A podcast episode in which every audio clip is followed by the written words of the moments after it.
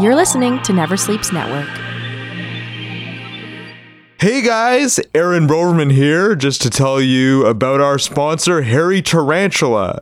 Hairy Tarantula is our original sponsor. They're the OG sponsor. They were here in the very beginning when we were just a fledgling comic book show done out of some guy's bedroom. But they have some amazing product for you. Just go down to their store at 3456 Yonge Street and you can get your role playing games. You can get your comic books, of course.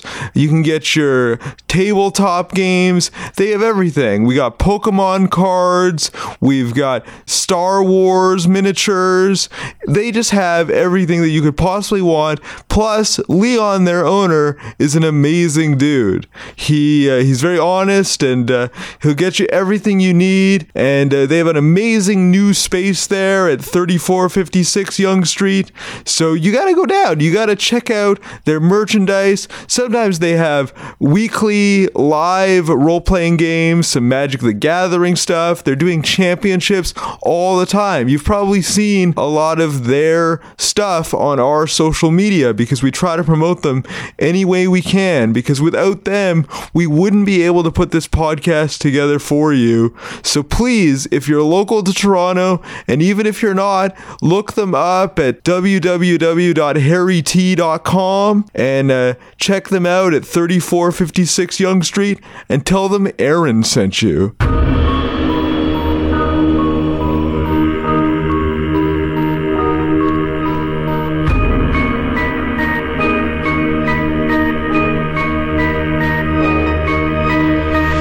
Listening to Speech Bubble, the podcast that goes one on one with Toronto's comic book luminaries, with your host, Aaron Broverman.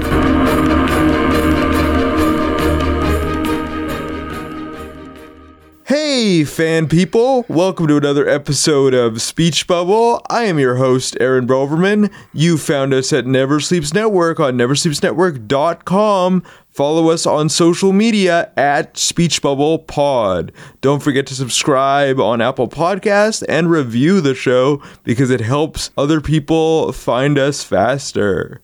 With me today, we have Mike Rooth, the uncouth one, Mike Uncouth Rooth.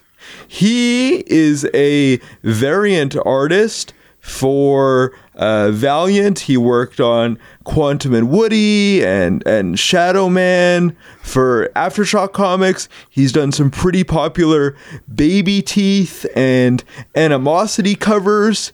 He is the creator of the Canadian indie hero Auric of the Great White North, and currently he's working on a prequel series for the Image comic Retcon, and it's called Dodge. So if you've been reading Retcon, you know who that character is, and we're going to talk to about it right now. Welcome, Mike. Thanks for having me. It's great to have you. I've known you for quite a while. I, have seen a little bit of your rise, but uh, I don't really know a lot about your early life. So, where were you born, and uh, what was your growing up life like? Well, um, I was born in Brampton, and um, I kind of grew up uh, different places around southern Ontario. Lived in Thornhill for a while. I spent most of my formative years growing up in St. Catharines, which was a very kind of sporty town. Like everyone was playing, you know, football and hockey and wrestling and everything else, and lacrosse especially. And as a kid, I never really fit in with that kind of crowd, so I was just kind of uh, the art kid, you know, the comic book reading kid, and um, I was lucky to have uh, found a high school when my art skills were starting to blossom and reveal themselves. I had a fantastic art school with a great program and great teachers, which kind of got me started. And uh, I knew eventually I wanted to work in arts. I don't think I realized how or you know how that would happen. I think the idea of working in comics was probably too big of a dream for me to really chase.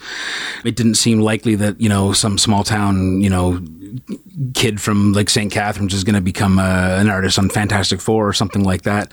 Which is funny because years later I met Leonard Kirk, who ended up, you know, I found out he grew up went to the same high school as me, a few years older than I am, grew up in St. Catharines, and ended up being the artist of Fantastic Four. So I was much too old to realize that this was not too big of a dream to chase. But yeah, so I, I basically just wanted to work in the in illustration. Um, I eventually studied at uh, Sheridan College for a few years in the late '90s, uh, where I met a bunch of great people people and um, guys who are working in comics now. During that time, yeah, I, I learned a lot, but I, I think I was probably too chicken to go after a, a pers- pursuing the illustration career. So ended up getting a job doing labor and just doing that kind of monkey work, you know, for eight bucks an hour. And, um, it was an accident at work actually that led me to decide that I wanted to chase this a little more seriously. I had already amassed a student loan uh, debt from from going to college, and there I was, you know, ruining my hands doing labor for uh, peanuts. So um, yeah, so I had this kind of like a moment where I, you know, narrowly avoided having both of my hands smashed into strawberry jam at a work site, and kind of had my my epiphany moment where I walked off the job site and said, "I'm going to be an illustrator. or I'm going to starve to death." So what happened? Your hands almost got yeah, we were putting What together these huge, uh, these huge uh, bleachers for a sporting event. I was working for a company in Oakville, and they were great guys to work for. Um, it was a huge crew of people. We were putting together this huge um, uh, set of bleachers for a big. I think it was a curling event or something like that that was happening, and it was very. It was winter. It was a lot of uh, a lot of ice on the sidewalks, and we were carrying these huge metal planks and uh, sixty foot metal planks and thirty foot metal planks, and uh, the fellow on the other end of my plank tripped and fell, and I fell forward. And uh, as I landed, this steel plank just bonged off the ground, off the concrete floor, and it was this bell I needed to hear. I just stood up, and everything was clear in my life. I was going to be an illustrator. I was going to starve to death. Was. Wow. Yeah. So, what originally attracted you to illustration? Were you a comic book fan going way back? Oh or- yeah, yeah. I mean, my, I, I learned to read reading comics when I was very young. Um, I don't remember having much as a kid, but I remember having comics. I remember in particular uh, Marvel Two in One was my favorite comic as a kid. Uh, I really identified with Ben Grimm and, and really clicked with that guy. So he was kind of my my hero growing up. And then yeah, comics were always a part of my life. But again. It just seemed like it was an impossible thing to even think about being a comic book artist. It didn't seem like it was a real viable thing to chase after. So, um, but then I realized, you know, then then I reached a point with my illustration career where I was doing illustrations for lots of different people, and the idea of comics still seemed too big and outside of my grasp because you know you've got to, to my mind, you had to be something special to be working on comics, and I don't think I was seeing that in my work at the time. So um, so yeah, I mean, I when I finished at Sheridan in the late '90s, I ended up just uh, never saying no to any work and doing whatever illustration job came my way, regardless of who it was for, or how big or small the budget was, and for, spent a decade or more building a huge body of work, working for big companies and small companies, and you know charities and all different kinds of things. Yeah, Yeah, you did some work for like Scholastic. yeah. I did work for. Scholastic and uh, Rubicon Publishing in Oakville. They did a bunch of uh, books, and most of the books were um, English uh, as a second language books, or just essentially um, taking old, uh, famous uh, English stories or or famous stories from the history, and converting them into graphic novels uh, to make them easier to understand. Because our language has changed so much over the past few hundred years, and if a kid today in our our education system today was to pick up a, an original copy of Treasure Island, he probably wouldn't understand half of it because of the amount of language difference that we have in the English language. So it was uh, it was a lot of translating books like that into comic books, which is a nice way to cut your teeth on comics. I had great art direction there. Produced a lot of work for them. I was producing a 44 page graphic novel every six weeks, full, full color, and I had to color it all my hand by hand, and it was it was pretty intense. Yeah. That's crazy, man. Yeah, it was intense. It was really it produced about a thousand pages of sequential art in a four-year span. Produced about fifty graphic novels in that time. None of them ended up in any comic shops, of course, because they were scholastic books and they were textbooks and things like that. But they were all comics and they were all graphic novels. So Were you doing that full time? yeah, yeah. I had actually was lucky enough to land a full-time position where they let me work at home, so I was able to just get up in the morning and draw. And I was only supposed to work forty hours a week, but I was probably averaging about 108, 112 hours a week. Whoa. Yeah, it was intense. Yeah, never slept. Gained about 100 pounds and uh, over the span of four years and uh, just never left my desk and almost hobbled myself as an illustrator. Yeah. I know too, like for you, your work life balance is a big thing because there was a point more recently where you, you told me that you were working as like a superintendent for a building. Yeah. And you sort of had to get out of that in order to like do the comic stuff and pursue your passion. So it For sure. sounds like that balance between, you know, paying the bills and actually you know, drawing and not killing yourself has been a big thing for you. Yeah, it's an ongoing thing for sure. Um, when I was working for Rubicon full time, it was great because it was just a flat rate, regardless of how you know how hard I worked. But when it came to this recent situation, um, around 2010, I lost my job uh, at Scholastic or at Rubicon rather, just very suddenly. I think I found out on a Wednesday that the Friday would be my last day. It was due to the some kind of problem at their office, which led to the entire art team being laid off, and I was the only on staff illustrator. So there I was at age 35, basically sprawling on my hands and knees, wondering what I was going to do to live. Um, my wife, thankfully, my wife Erica had a good full time job at the time, so she was able to kind of hold the fort up while I scrambled and figured out what I wanted to do. And it was around, yeah, it was like age 35. I decided, you know what, I I've wasted so much time thinking that the idea of becoming a comic book artist was too big and too outside my reach. If I have to start my career over again at zero, at age 35, then I'm going to chase after the things that I want. And so that's what I did.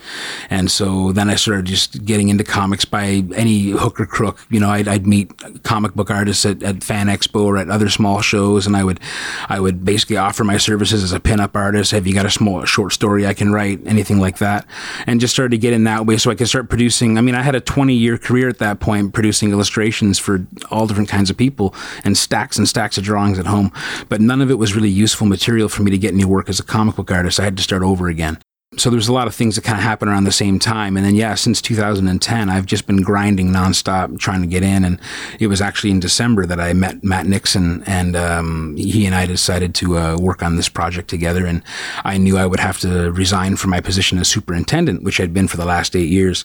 And I took that job basically to pay the rent because, you know, suddenly having nothing, the opportunity came where the building I was living at, they said, Hey, do you want to be the super? We don't have a super. And for the last eight years, it was miserable, awful work where I did unbelievable labor and disgusting, hideous cleanup jobs. And you know, I thought for sure when I took the job out of desperation that it was going to be the thing that would doom my art career. But in fact, it was what saved my art career because all those times I'd spend on my hands and knees scraping hobo vomit up off the sidewalk, I'd be thinking, I can't wait to get in the studio and draw that thing that I need to draw. I have that guy that wants that sketch of Colossus or that guy that wants that saber tooth sketch or whatever. And I'd be piecing my life together that way and building my portfolio that way. So while I was washing windows and scrubbing up messes, the beast inside my head was clawing at the glass and trying to get to the drawing table. And that's kind of, it was a good place to be. And then all of a sudden the work was, I had to make the work count. Any, any moment I got in the studio that wasn't spent cleaning up messes or dealing with tenants, it was just hammering uh, the hardest I could in the studio and making the best impact I could. I know that a lot of our listeners want to be, you know, that variant artist. They want to draw covers. Like that's sort of a dream for a lot of people. How did you get your work seen by the likes of uh, Valiant and Aftershock uh, Comics? Well, there's a couple different ways of uh, doing the the variant cover things. I mean, I, I have been fortunate because the covers I've been done I've done for the past year have, have been variants, but they've been this, the kind of variants that you can get through uh, the Diamond previews. Like these are B B covers and things like that. But there's also retailer variants, and so retailers are a huge uh, a huge support, obviously, to guys like me who who want to draw and opportunity opportunity came years ago through uh, Gotham Central Comics with Carlos. He had this A variant program where he was doing these uh, special limited covers for different books, and he actually got me doing a cover for Nailbiter, which uh, was coming out. It was a, a, series that we were all pretty excited about, drawn by Mike Henderson, um, and just unbelievable uh, work uh, in it. And um, yeah, that was an image book, right? Yeah, yeah, and it did it did an unbelievable. It had an unbelievable uh, run. It was I think twenty eight or thirty issues or something, but it was all fantastic.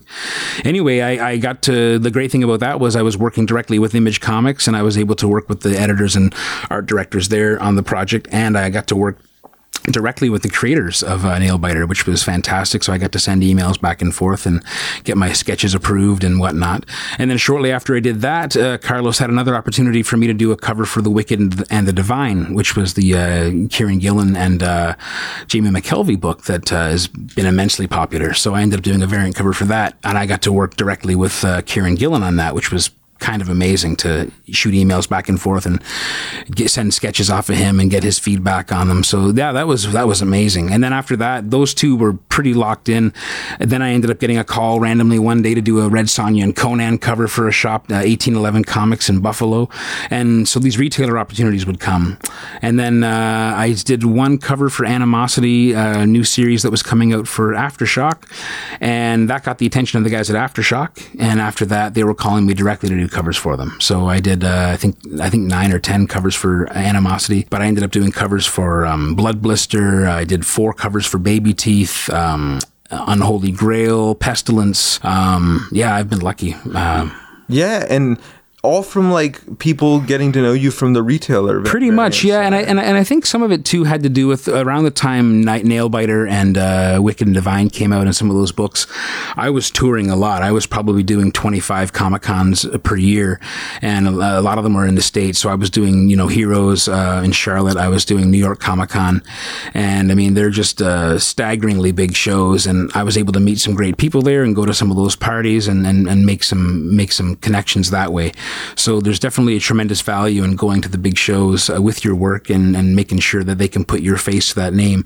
My first pinup for uh, that I got published for Image was years ago in the first Luther Strode series for Justin and Jordan, and I simply read the first issue of Luther Strode, loved it, sent Justin an email because he had his email at the back of the comic, and he emailed me back and said we'd love a pinup. So I just kind of started putting my nose in wherever whether it was asked for or not. If I if I liked the book, like Headlopper is another book that I love, Andrew MacLean, I jumped in and said, hey, can I do a pinup? And you know, and it shows you end up getting showed up in the book. Now, pinups don't give you the kind of industry credit that you, you know, covers or, or interior work will give you. Obviously. Right, because they're basically like fan art in the back of the book essentially of thing. fan art, yeah. But it, but it is a nice way because very often, especially with image books, you know, the creators will do a little write up about you, or they'll put a little, uh, you know, they'll, they'll at you or whatever, and um, and that's just a great, you know, a great way to reach out to people and uh, connect with people. Yeah. That's a good trick, man. Yeah. That's a good trick. So when you're working with, uh, you know, really great artists like Kieron Gillen, what do you learn from corresponding with these guys? Well, very often I'm dealing with other people's, well, in, in pretty much every case, I'm dealing with other people's characters and other people's properties. So for me, it's an opportunity to make sure I'm going to be handed their toys and, and, and treating them, you know, delicately and then handing them back and, you know, not, not doing anything too outrageous or too out of control. So, and very often I'm working with limited uh, amounts of material. So if a variant cover is coming out, um, I might have a PDF of the comic to, to read. I might have a PDF of the comic of just the artwork. So I'll have a sense of what the characters look like, and I might just have to come up with a composition based on that. But yeah, we're getting you know interesting working with Kieron Gillen was that he's uh you know he's overseas, of course, in the UK. So we had this time differential thing to worry about. So I'd send roughs off, and I'd need to get the confirmation that I can start inking or coloring, and um and I'd have to wait you know six hours for him to wake up or whatever. And we had this we had miscued a few times, but he he loved what I did, and then I colored it, and he decided he didn't like my colors. So he was very honest with me, and it was it was very it was good feedback to get real professional feedback that way. Yeah. Nice. And I bet that all that feedback sort of helps you hone your Oh, artwork yeah. in general, right? Yeah, well, I mean, you know, everyone wants different things, and like I said, I, I never really had uh, when I graduated at Sheridan, I never really felt like I had a definitive style. A lot of guys finish, a lot of artists finish school with a definitive style that's very, very much what they ride throughout their career. I finished Sheridan College. It looked like ten different, different people had made my portfolio. I, I didn't know what I wanted to do. I really wanted to do comics and, and, and Vikings and monsters and sci-fi and sword and sorcery, but I had been steered. I had that almost beaten out of me at Sheridan In college, and uh, and so I kind of finished school without really a sense of where I fit in. But the nice thing about that was meant that I, I could work for anybody without without any any fear. So I could work for, I could do cute things for like the Easter Seals parade, or I could do something really horrific for a horror magazine or a or a fanzine for a you know role playing game or something like that. Um, so yeah, I just you know. Sorry, I probably lost track of what I was talking about there, but uh, um, It's, yeah, just, it's just grinding it out. yeah, basically, just never saying no to an opportunity. And um, you know, a lot of people like to argue with artists, and like a lot of people will give the advice and never work for exposure and never work for free. And and I, and I and I don't. I certainly don't want anyone to work for free, but I, I want people to recognize the value and opportunity. And um, there's been many times in my life when I have worked for exposure, quote unquote exposure, and that's a bad thing to do. But if it landed me ten cover gigs in a row afterwards that paid, then I don't think it was a bad thing to do.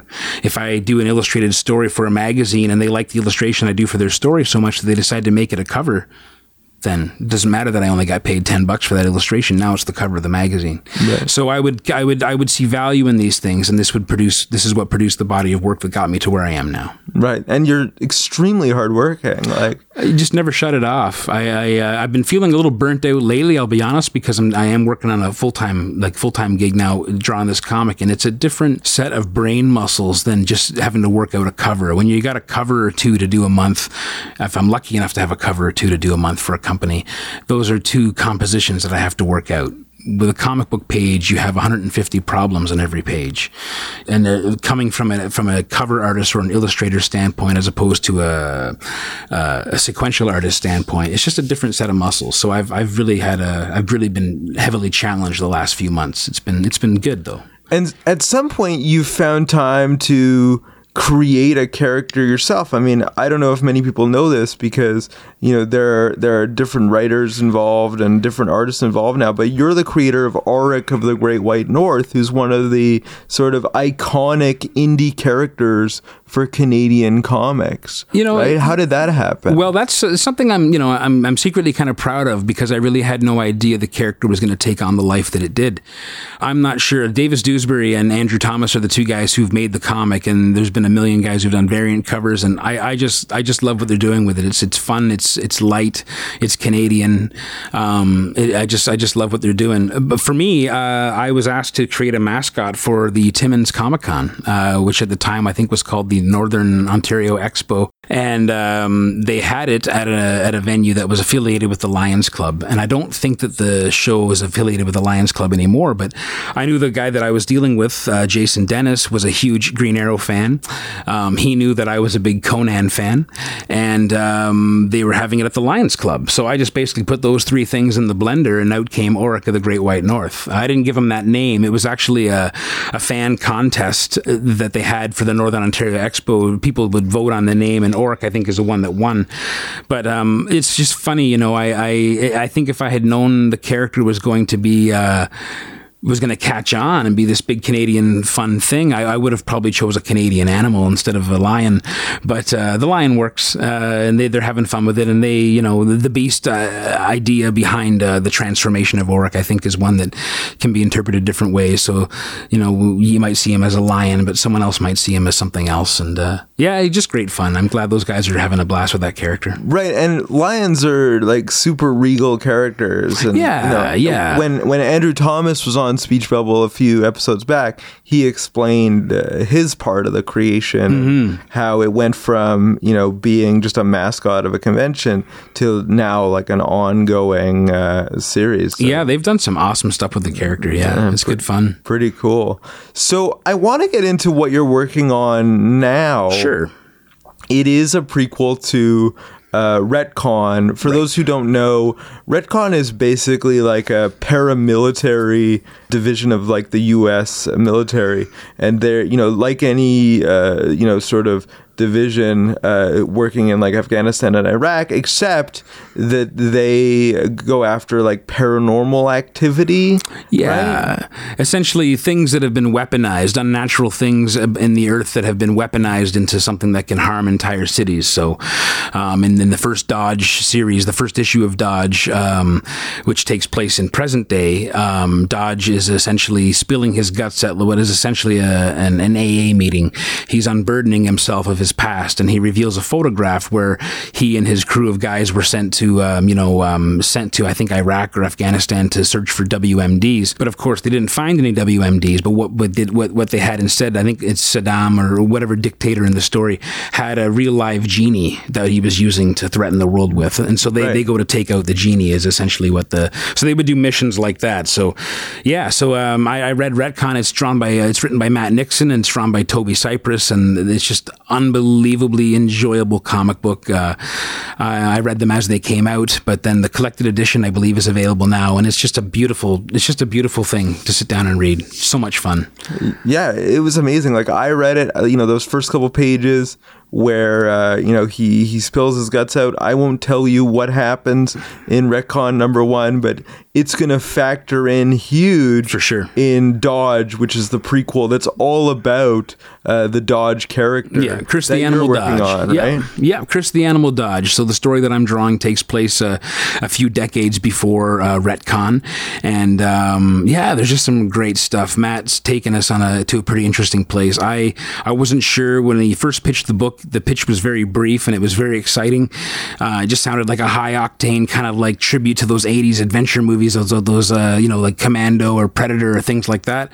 But I'm working on the second issue right now, and man, he is doing some awesome weird stuff, which I was not expecting. So it's it's every it's one of those. I'm very lucky because while I I, I sometimes have a lot of self doubt about my productivity or my ability to to get pages done quickly, uh, and, and wrestling with that inner that inner illustrator that wants to polish and noodle everything like a cover, even though I'm drawing pages. Um, while that's happening, um, I read the script every day. Like I reread the script that I'm drawing every morning, and I and I find myself on the edge of my seat as I read it every time. There's something really exciting that he's doing here, and I'm I'm just I feel so unbelievably lucky to be the guy who's drawing this book. I think I would have kicked myself if I had turned the job down, and um, at the time I, I wasn't sure I could take the job on when I was the super because it was a 24 seven commitment and hard to manage deadlines when you you know can lose an entire week to a plumbing issue or something. Yeah, right? when I when I first talked to you, you Yeah. were you were still working Yes. as a superintendent while you were doing this book. Yeah, it really slowed down the first issue of the book. The first issue probably took me four times longer than it should have, mainly because I had resigned in January. I gave them till the first of March to take over my like to re- replace my position at the building, and on the first of March, the new guy came and checked out the property and then handed me the keys back and said, "Nope, I can't do the job." And so I suddenly was in this big panic because I was already kind of essentially late with my first book and feeling very beaten up by that. Um, but had to maintain the safety of the building because I live at the building. It was it was not about me so much as maintaining the safety for all the other tenants that I've become friends with over the last you know decade or so.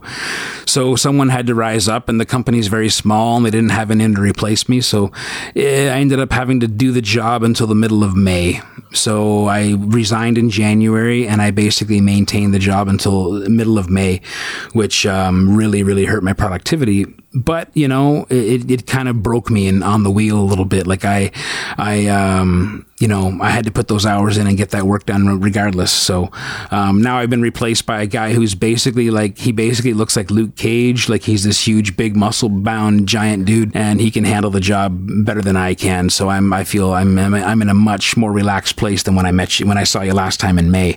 Uh, was it May? Was it the Yeah, it was Paradise May. Comics? Paradise, yeah. yeah. yeah, That was uh, yeah. So it's, I'm, I'm in a totally different headspace than when I talked to you that day. That's awesome. That's awesome. Yeah. So through it all, through all this adversity that you've been going through, uh, was Matt really understanding? Like, Oh, Matt's been amazing, um, unbelievable. Uh, you know, I couldn't say enough good about the guy. And it's funny, I've never met him in person. Like, it's one of these things where, um, you know, he just, uh, I guess he saw my work and decided to reach out to Aftershock about, uh, you know, about hiring me for the work. And they, Aftershock said, well, you know, Mike's a freelancer for us. Go ahead and ask him yourself. And so Matt pitched the book to me, and I, I thought about it, and um, yeah, we we worked out some terms, and yeah, I, I couldn't be happier. Uh, I, I just don't want to let him down. So I, to me, I feel like I, um, I I'm not fast enough. I'm not good enough, but uh, I'm getting better with every page, and um, the stuff he's having me draw on this second issue is so much closer to what I want to do,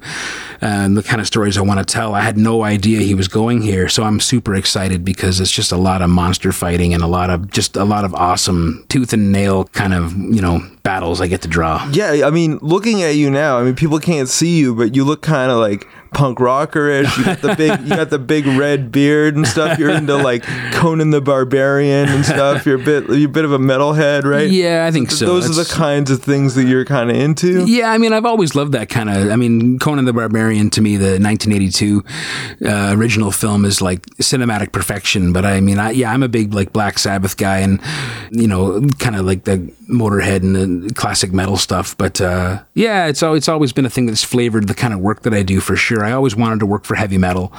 Um, I, I really, really love that magazine and uh, love the guys whose work would show up in that magazine. So yeah, I'd always kind of seek out that kind of work. Uh, my first published work in that direction was doing stuff for Warpstone magazine, which was a fanzine for the Warhammer Fantasy role playing uh, game system, which um, has largely been forgotten in the shadow of the 40k stuff. But um, but yeah, it was great to just draw goblins and wol- you know werewolves and dwarves and minotaurs and things like that for a game system, and uh, and really cut my teeth doing that. That's what I love to do. That's where I'm at my happiest. Yeah. That's awesome. That's awesome. So now that you're, you know, you're working on this book and like you've you've sort of achieved what you wanted to achieve, you mentioned that, you know, going from a cover artist to a sequential artist works different muscles. Yeah. Can you expand on what kind of muscles those are? Yeah, for sure. Well, I, I've been lucky enough to take a few of Ty Templeton's classes and um, his his boot camp class and his comic layout class, and uh, he really tries to get the idea across that you know you have to tell a story, you have to move the eyeball through the page, you know, you have to get from point A to point B, and when you're an illustrator, you just have to try to tell the whole story with one picture if you're doing a cover or something like that. So I always liked covers when I was a kid on comic books that actually showed something that would happen inside the comic. So I'd always try to keep my sensibilities of you know doing a cover to, to reflect that. I'd always get let down if you'd get some awesome cover with this cool fight scene on the front, and then the comic is just talking heads, and the fight is is only supposed. It's never never happens. Um, that kind of stuff. So the difference in, and yeah, the difference is really just about um, it's about time and efficiency and simplicity. And um, I render everything in an ink wash style, um, which is great for covers, and it's kind of been the definitive look of my work for the past decade or so. But it's a style that doesn't necessarily lend itself well uh, in terms of speed and deadline um, sensibilities to interior work. Um, so I've been trying to find some kind of middle ground there, and ultimately I just decided to go back to doing what I do, which is ink and wash. So I've been inking wash. So this Dodge book is going to be ink and wash the entire thing, with uh, you know a heavy emphasis on on ink for sure. But it's been yeah, it's been a, a, a bit of a shift in gears because, like I said, with a cover you only got one problem to solve. You want an impactful image that's going to catch the eye of the person walking by the bookshelf. The cover sells the book. That's the only job that cover has to do. Um, the interiors tell a different story. Um, you know, the interiors you have to make people accept that they are where you tell them they are, and you know you might have a case where you have to draw a very complex uh, architecture to set a setting. And, you know, you might spend four days working out one panel on one page because you're just not, that's just not a skill set that's well flexed or well, well modeled. And so you struggle a little bit in some of those areas. Um, but the ironic and funny thing is that, you know, the comic book reader is the guy who's going to flip the page and give that one panel less than a second of, of a glance as he reads the word bubbles and turns the page. So there, I don't think anyone really realizes the amount of effort that goes into making a comic book, especially one that might have a more realistic tone or, uh, require a little bit more rendering or a little bit more, um, you know, uh, not photographic art, but you know, a little bit closer to reality than, you know, say something like Garfield or, or whatever, right? Right, right. Yeah. But then at least when you're stuck, you can always talk to the writer and get clarification. Oh yeah, no, he's been amazing. Like I've had ideas in mid shot where he's he's written something, and I mean, I've, I like I said, I just enjoy reading the script so much. Um, but there's the occasional scene where I think, well, I can make this a little bit easier for me if I, you know, adjust this angle or if I adjust this, and then I usually just bounce it off of him, and he's usually cool with it. Um, so we have, yeah, we've we've gotten along really well that way. I think he just as long as I'm happy with the work, I think he's going to be happy with the work. So my big job has been trying to get happy with the work, uh, trying to feel like it's the best version of what I can do. And and sometimes, in, unfortunately, in comics, I think because it, is a different set of focus and a different amount of time commitment, you have to just let some things go and let some things just drop away and be less important. And um, it's just it's just been a bit of a challenge for me to learn that. When I was working for Scholastic for those years, everything I did was spoon fed. They would hand me a finished PDF with the boxes already drawn, and they would give me a sense of what word bubbles had to be or what you know speech balloons had to be in there. And um, it would be a, a case of uh, you know basically just filling in the boxes with whatever they told me to draw. Right. When it's more self-directed, um, you know, I can have a little bit more room to flex and have some fun. And um, and uh, you know, Matt's challenged me. He's, he's had me draw some things that I would normally hide under the bed uh, rather than draw because they're hard to draw. but um, but it's actually been really good. I'm, I'm watching myself become a better illustrator, uh, basically with every page. What used to be the hardest things for you to draw? Um, well, anything involving like technical stuff, like I'm, re- I paint with a brush. I do everything with a brush. So even something like you know doing robots or or, or you know vehicles or things like that can be very challenging. Boats. I remember I used to struggle making boats uh, like long ships and submarines and things like that. Looked like they were in the water or on the water. Um, but you know you, you kind of grow as you you know you, you learn and you grow. Um, horses is always typically the thing that a lot of artists say is the hardest thing. Um, I don't have a problem with horses now. I do dread when I have to draw them a little bit because it's uh, to me there's no drawing system that makes any kind of human sense to draw a horse. You just have to, I think, have good reference in some cases. Um, my heroes, guys like Joe Jusko and John Buscema and you know Paul Chadwick and all these guys can just draw horses all day long. Like they make it look easy, but so those those things can be challenging. This book has been challenging for me for the military equipment because, like I said, I use a brush. It doesn't lend itself well to drawing, you know, machine guns or engines or things like that. So, so there's been a little bit of a learning curve there. Cool, cool. But man, I'm, I'm so glad. I, I'm I'm gonna be so buying this when it comes out. Oh, thanks, sure. man. Yeah, I. Uh, uh, you know, it's. it's I mean, really I'm hoping cool. to have some information about that soon. I know um, um, it's. Uh, I should have some solicitation information for you eventually. So if uh, you know, if I get more news after we finish this interview and I can pop it in, I will. Definitely, for sure, man. Uh, one last thing I wanted to talk to you about. Over this last week, one of your, I know you're a big wrestling fan, and, and one of your heroes, uh, Jim the Anvil Neidhart, passed away. We have a wrestling show on Never Sleeps Network with Casey Corbin talking wrestling, and I know that he's a big uh, Uh, Jim the Anvil Neidhart fan. But uh, I was looking at your Facebook over this past week, and you have some pretty intimate photos with with the Anvil. So Yeah. are, are there a story around that? You've met him a few times. I have, right? I have. I've been, uh, I've been very lucky to meet him, and um, it, it- you know, we all, we all learn about these wrestlers and these these guys, these performers and people on TV, and you know, they have their TV life, and then they have their life outside, and you know, some of those stories are kind of dark, and some of them go get in the newspaper for the wrong reasons and whatnot. And Jim the Anvil Neidhart was. Uh, his passing really hurt this week. Um, it was a really hard one for me. It was as hard as Macho Man or as hard as Roddy Piper, guys that I particularly was close to. But but Jim Neidhart was my all time number one, and the reason was when I was a kid, I, I simply worshipped the ground the guy worked on. When I was a kid, I wanted to be Jim Neidhart. I I you know would wear pink and black. I I, I I could grow beard in grade five. Uh, I had the same haircut as Jim. I still have the same haircut as Jim. I um the guy was just my hero. And uh, 1999, I think I had just finished up at Sheridan College, and some friends of mine wanted to go to a wrestling event um, in uh, Scarborough. It was at a place called Cactus Pete's, which I don't even know if it's still there or not. But we all went out to Cactus Pete's, and we were there to actually see Demolition uh, Axe versus uh, Greg the Hammer Valentine. And both of those guys canceled. When I got to the show, there was a note on the door saying that both those guys had canceled, and I was pretty pissed off, you know. But I walked in the bar, and they're sitting at the bar wearing pink and black, wearing the same leather jacket as me, wearing the same beard that I had on at the moment, is Jim the Anvil Neidhart. And the 10 year old in me just went into a state of screaming delirium.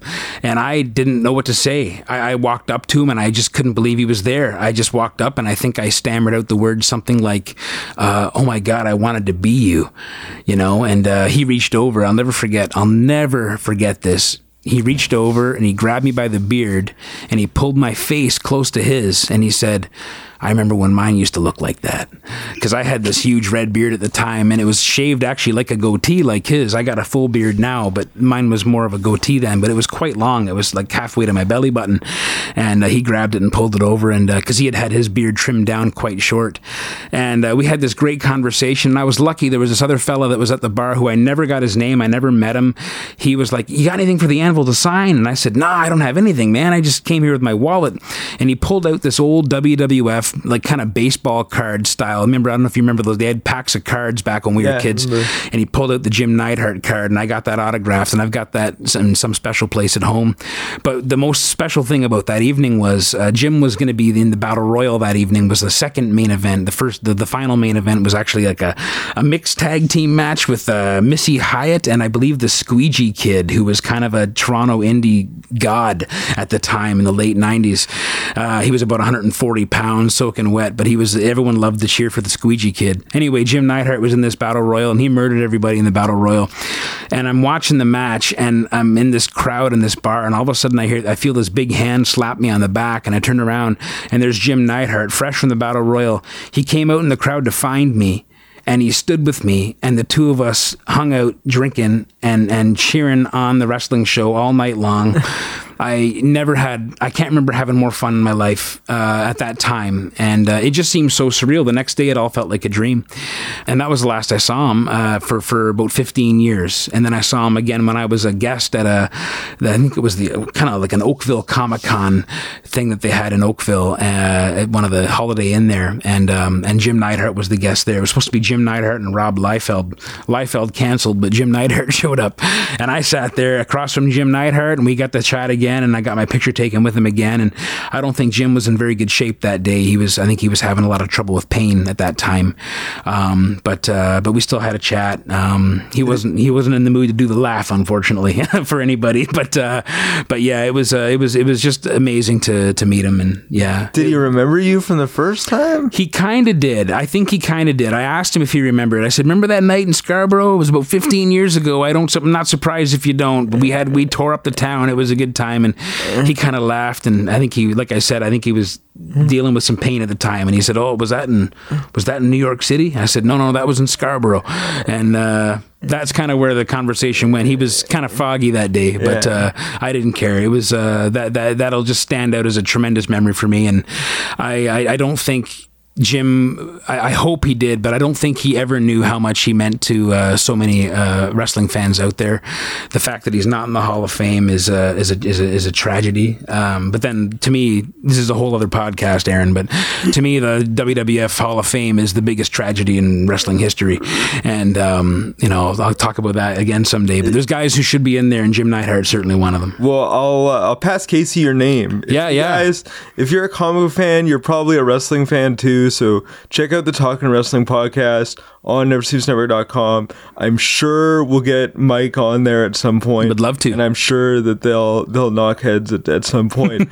but until then, uh, I gotta say, see you guys later. We'll see you next time on Speech Bubble. Thank you.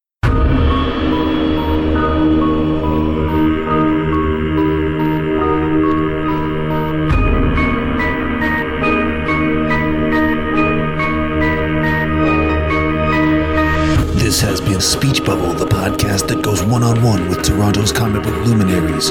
See you next time.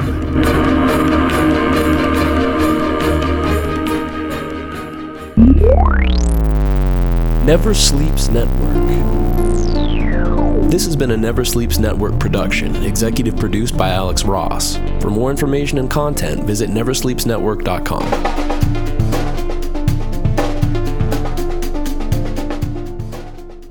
Speech Bubble on Never Sleeps Network at neversleepsnetwork.com is executive produced by Alex Ross.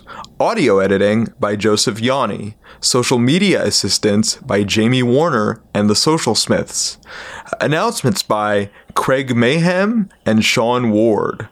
Logo design and graphical assistance by Brittany Tice.